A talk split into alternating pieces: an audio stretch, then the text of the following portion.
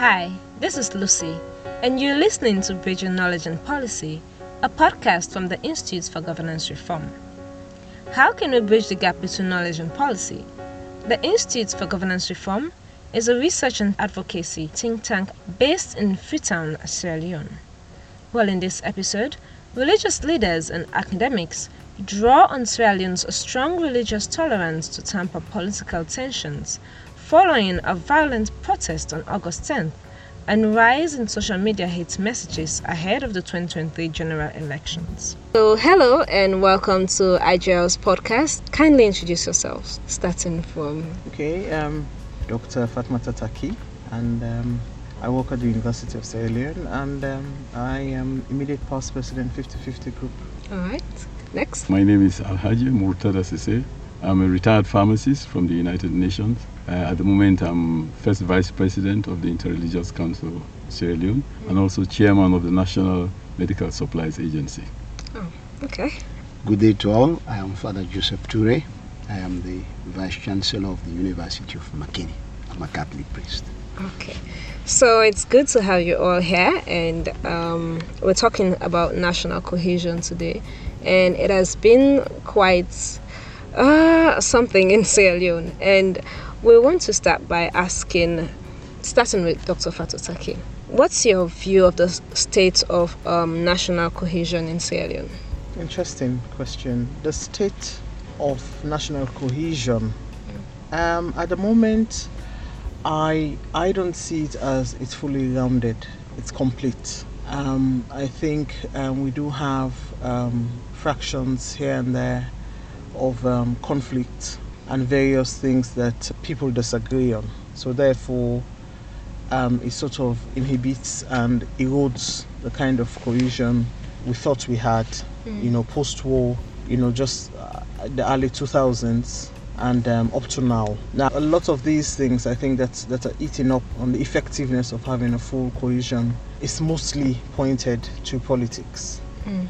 And politics being kind of the stem or the nucleus from it, um, then you have various things like uh, ethnicity, like uh, party color, like and tribe, all, all these things. But really, they're hinged on politics and this is why I say I don't see it as a full rounded cohesion that we, we currently have. Not like what we had um, just in the early 2000, 2002 when the war was declared over, up to maybe 2012. Mm-hmm. You know, we, we sort of had that full circle where people worked together, where we didn't see as much conflict. Probably because we were healing. It was just kind of immediately healing after the war. What's coming over these years from post 2012, um, the political space now seems to be um, quite vicious, and and um, we're losing that cohesion that we, we had. That's yeah. from my view. Mm-hmm. So, Father Joe and Sheikh, would you want to shed light on this? And probably add a little on why or how did we come to this political. Okay, uh, I would like to take it from a perspective of uh, yes, they have different people depending on the stratum of the society. They have different concerns with regards to national cohesion. And every time this question is asked to me, I reflect a little bit. The issue of national cohesion itself is non controversial. Mm. So I ask myself if there's no controversy with everybody is, is, is uh, in a nation and cohesion is desirable, why are we having these concerns in different parts of the society. And I begin to think that maybe we have not drilled uh, too deeply into the elements of national cohesion. Hmm. Yeah, what is national cohesion?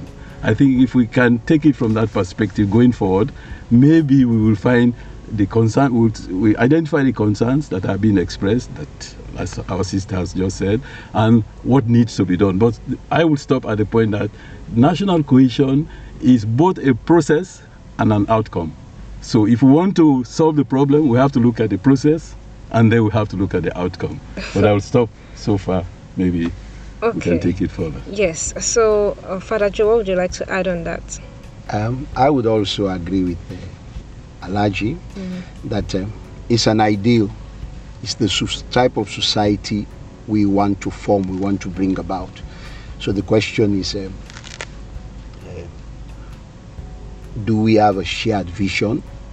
Yes, we're trying to have a shared vision uh, around uh, our own values, despite the tension of the changes around us, the context around us. And uh, do we, as a nation, are we working towards achieving equality? Are we working towards achieving trust? Are we working towards achieving trust among us, tr- trust between, I mean, the state and uh, the society? Mm. For me, I believe uh, uh, it's a process. We have to work towards that. We have to work towards that ideal. And I believe we are working towards that. There are challenges around maybe our political vision. Okay. Maybe we have challenges around political vision. But I believe as a nation, when we look at uh, where we have come from, I think we are gradually working towards becoming a nation. There are challenges. We need to move from, I mean, a state to a nation.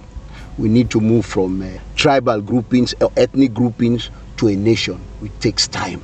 Mm. I mean, the developed country, they took time to become a nation and they're still struggling with the idea of a I mean, shared value, shared consensus.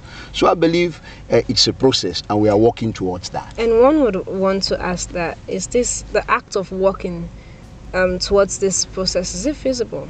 It is. It takes time. There are certain things we need to address. I mean, shared values. When I say shared values, do we shared values around our constitution, which I mean uh, anchors our aspirations, what we want to be as a society, what we want to be as a nation. We are working towards that. It takes time. It takes time to build a nation. I believe you ask ourselves, if you ask the question, I mean, why is it that um, when it's time for elections, people begin to be concerned and worried about, I mean, being divided as a nation? But then we share same faith, we celebrate diversity, we go to school together, we have values of I mean, intermarriages among ethnic groups. I mean, these are all values we share. But then when it comes to politics, it is framed in a way that, I mean, people have to choose whether it's politics or development. And so we perceive ourselves as being divided. But I believe we are walking along. I mean, we, we are moving towards that, but there are challenges. All right. Sheikh, you mentioned earlier about the elements. You yeah. didn't really quite elaborate on that. Yes. Okay uh, with regards to process mm. uh, before the outcome, uh, I think that citizens should not only be instilled with the values of national cohesion, okay. they should be also enabled or empowered to do the things that enhance national cohesion. For example, mm. I t- take the case of the, the, our national anthem. What do citizens think about our national anthem? And when I say think, it's not just singing or reading. Mm. Yeah, what does it mean when the national anthem is being played? What is the attitude of people towards it? This is an element should be disseminated at all levels. What does it mean? Uh, to, uh, what what uh, intellectual capacity do you need to appreciate some of the values of cohesion, national cohesion? Uh, is it the same for everybody? If it is not, then we take appropriate actions to uh, enable citizens, depending on where they are, mm-hmm. that is right from the, the, the, village to national level. So that's some of the elements. There are so many other issues, but we need to do them, not to assume that people will automatically uh, appreciate these values. Like you mentioned earlier, you're the um, president, first elected president for the um, Interreligious Council, right? Yes. Yeah, vice president. What what has been your role in making sure this attitude is being experienced? Okay, uh, we have in detail engaged the various stakeholders, especially, like Father was saying, the political uh, leaders, all the parties, because this is where the most concern seems to always come. We have analyzed together all these issues, and we now have a document with them. We're just waiting authorization where we have all agreed that for us to move forward or consolidate the, the cohesion that we all aspire to, mm-hmm. there are certain things we need to do. In that, it includes some of the things I just mentioned. So we have moved forward. We are now in the, in the plan to engage other stakeholders because various stakeholders have various interests in this issue of national cohesion. All right, okay. Over to you, Dr. Taqi. We would want to say a crisis is a crisis, but also an opportunity for societies to innovate and make significant policy changes. So, how do you assess the current state of cohesion considering COVID 19 and the current economic state in the country? Well, in assessing cohesion, really, and looking at our current state, well, when I started, I did say that um, I think the main point of conflict here that makes us not as united as we should be is politics. Now, within um, that politics, you have the various arms. Now, looking at the challenges people are facing, that's one of the elements that, again, from I, I still think from the political angle can be used to to either score points or to take points off people. And because it's hard globally, we're in a crisis. Globally, it's hard. Um, there's there's economic crisis around the world, and COVID really has not helped, and also the war in Ukraine has really not helped as well. Yeah.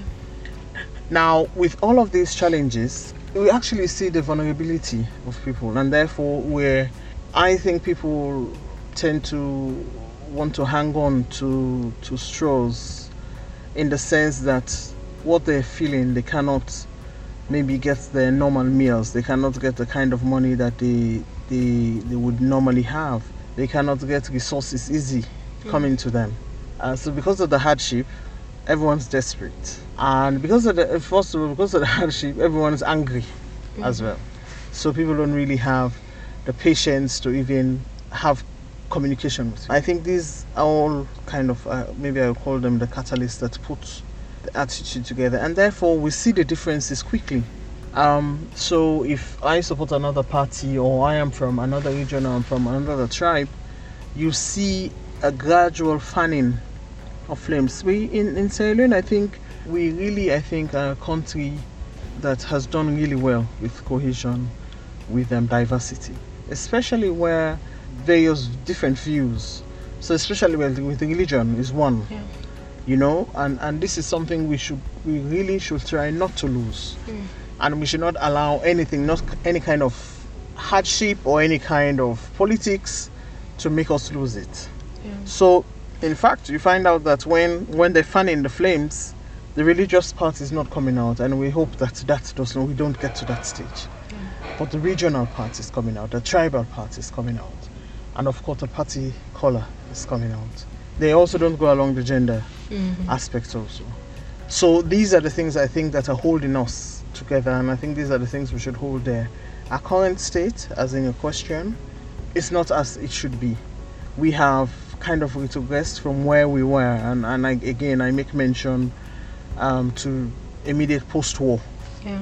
And so it might be that we haven't really done a clinical look, a proper look, a deep look at probably the causes of why we had that 10 year conflict.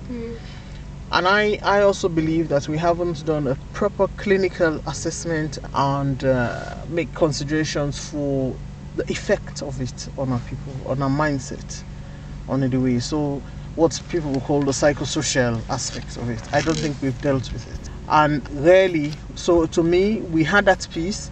It might have been an artificial, you know, an artificial kind of uh, look and uh, piece to it because everyone was tired of it at the time. But when you look, that is over what was declared 10 years, 10 years ago, yeah. So it's over 2002, and we're at 2022, It's 20 years. Yes.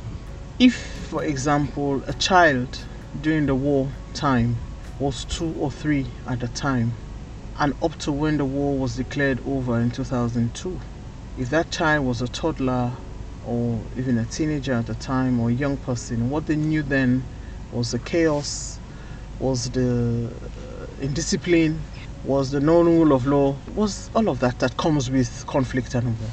And like if we haven't, and I think we have not really dealt with that issue, and that's what has surfaced, because now you have them as young people, now you have them as the youth, and we hadn't really looked clinically and had a deep look at what the cause and how to have a buffer kind of in our mindset with what they knew, and this is what is surfacing now.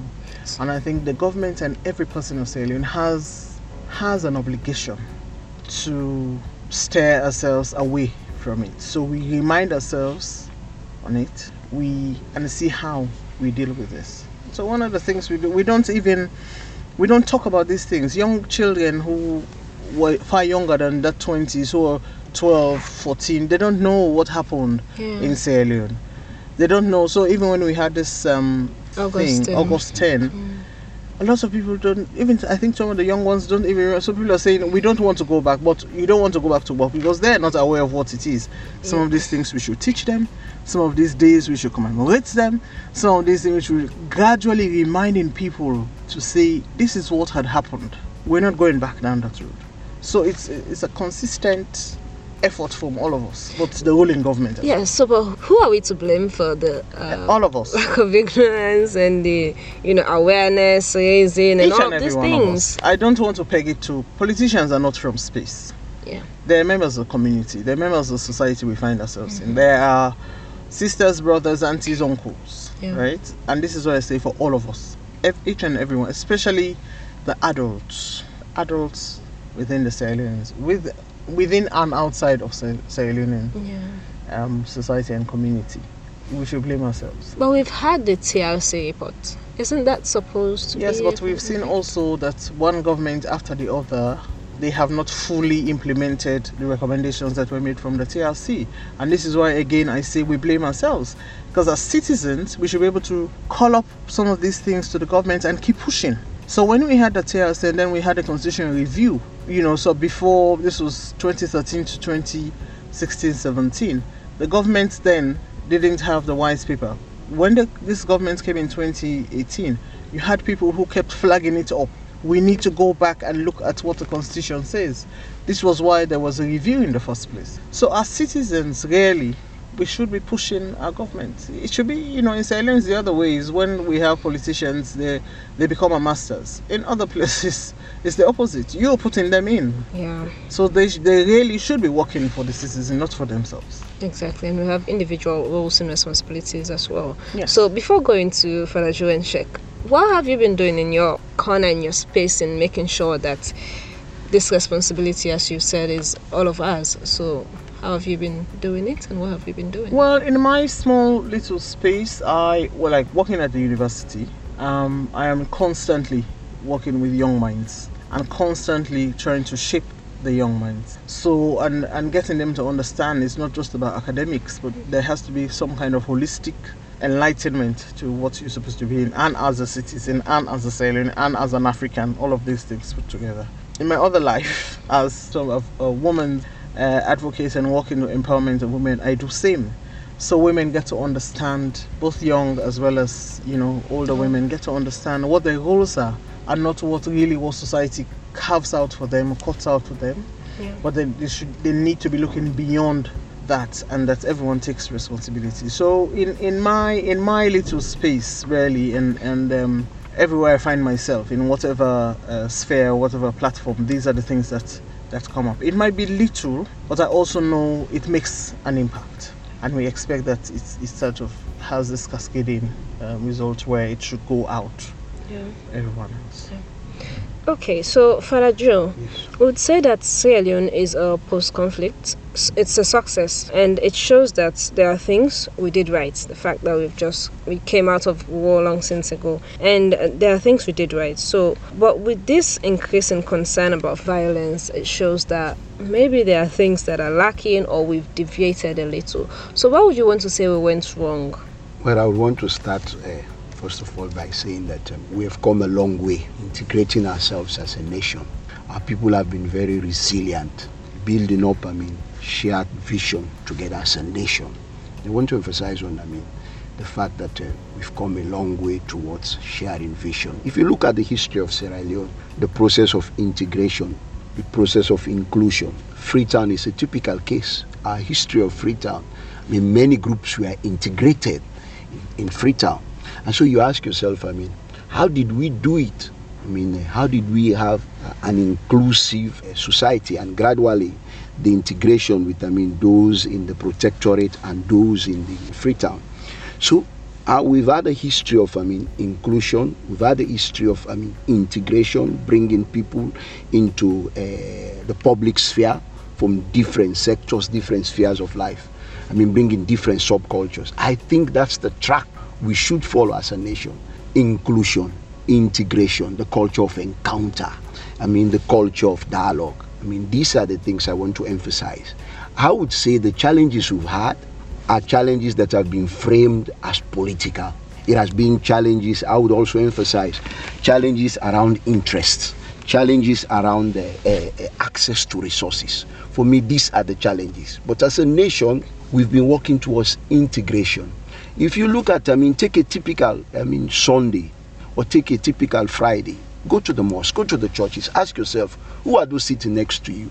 They are people from different tribes. There are people from different regions. The intermarriages that we've had. But it's only when people use politics to present an agenda that I mean it's about I mean either it's politics, it's either politics or it's not development.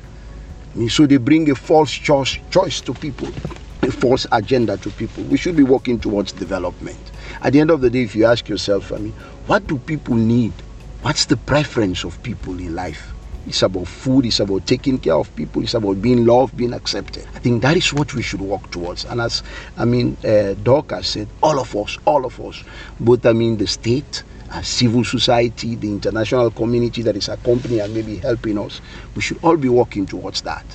I mean, expanding space for everybody. I mean, uh, constantly negotiating the different cultures and subcultures in our society. I think that's what we should be working towards because at the end of the day, the challenges are similar. And I mean, let's remember also, it is a fragile country with over 60% of multi-dimensional poverty. And so it means, I mean, we have come a long way. People have been able to, to, to, to despite the challenges, despite the challenges. But what we need to do is to work consistently, everybody in his own corner, and I would also emphasize more so the political class, the political elite. They must have consensus on the rules of the game. They must have what I would call responsible politics. Because they take the lead. We have a culture where people follow those who are those who are leaders. And so we need responsible leadership, responsible leadership at all levels.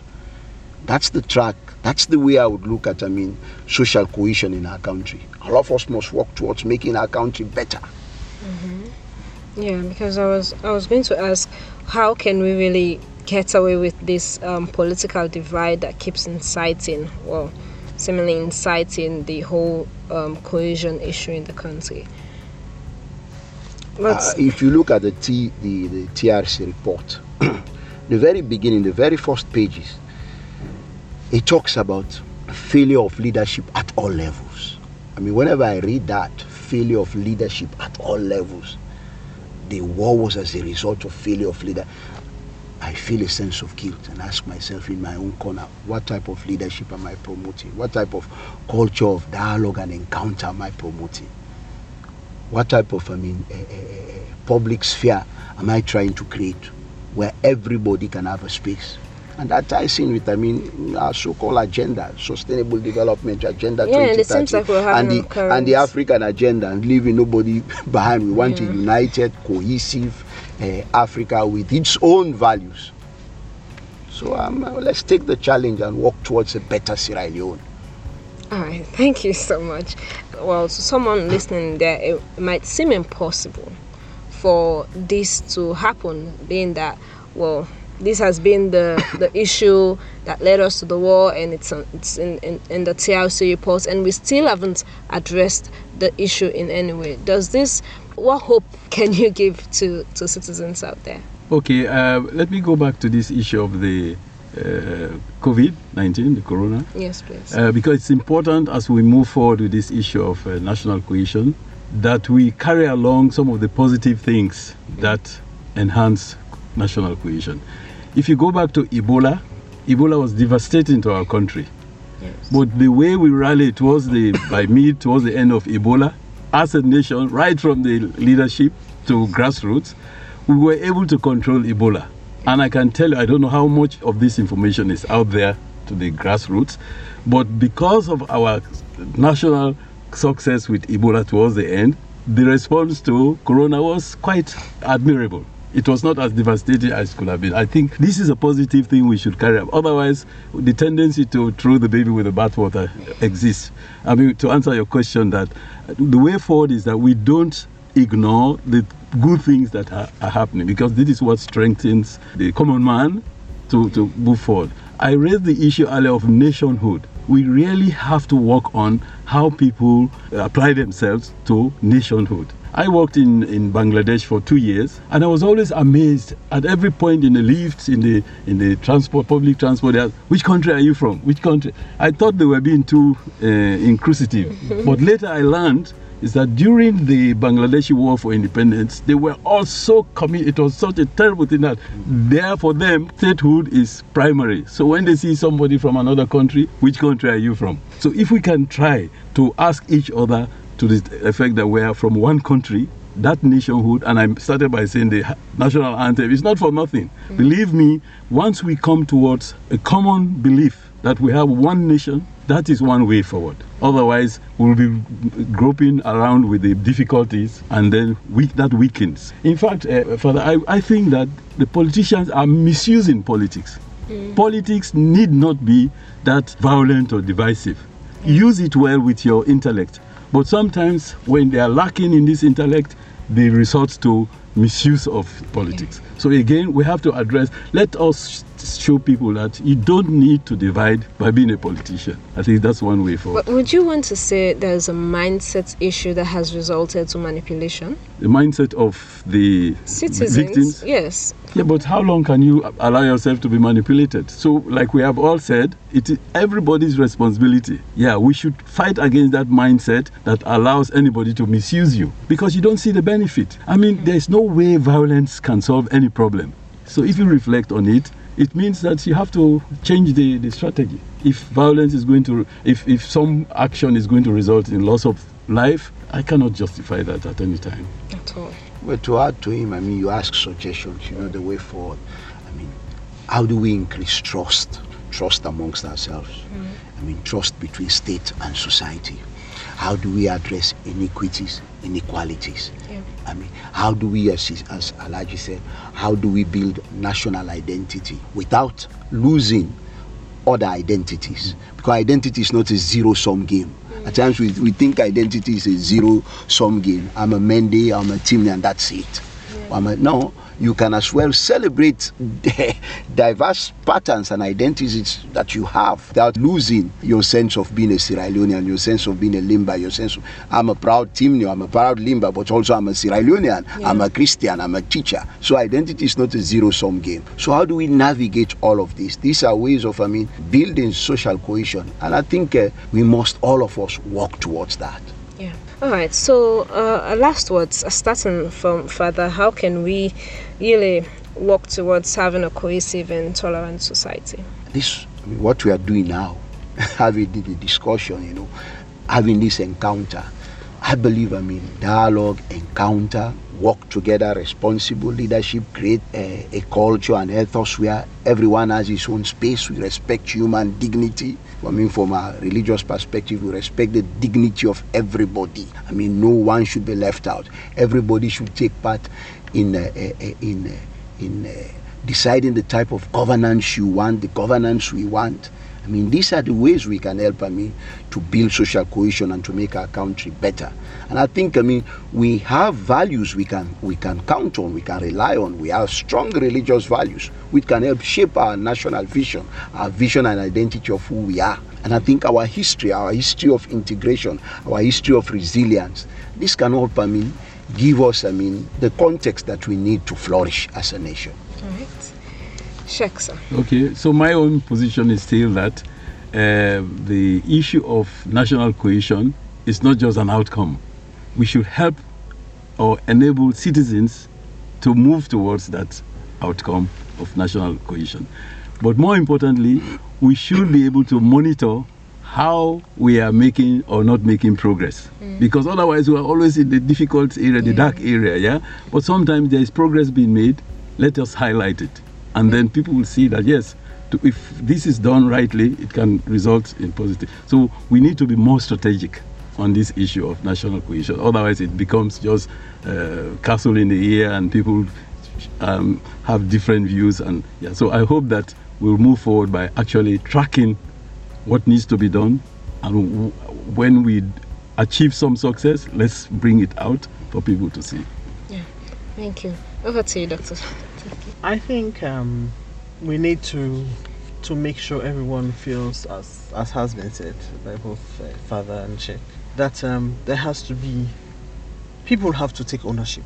There has to be um, everyone needs to feel part of part of the society. They have to feel part of uh, the system so that when we're communicating so like now we're, we're talking all the things we've said we it needs to go out for people to understand and to hear. We, there has to be a constant uh, messaging to the the most remote place in the language that they understand. That there's nowhere else to go. This is where we have. This is where you make or break now is what your children that is what you're going to leave for your children. And that is important to pass on. So even if they don't understand all this high English we're speaking now, it has to be basic. It has to go down well with them in the language that they understand. That um, Sierra Leone is unique. It's dynamic, really, and um, and and that's a, a, a plus plus, you know.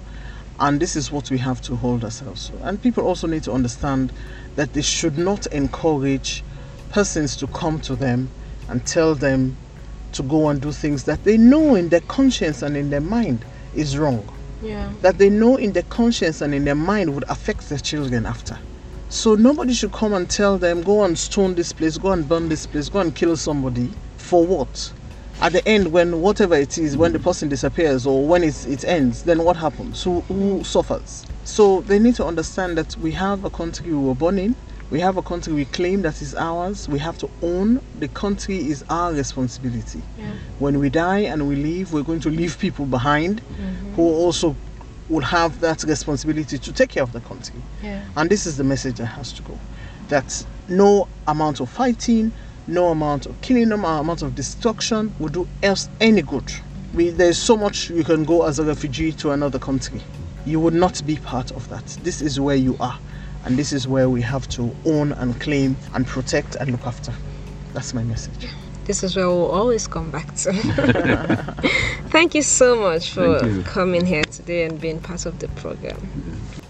Thank you for listening to this episode of Bridging Knowledge and Policy from the Institute for Governance Reform.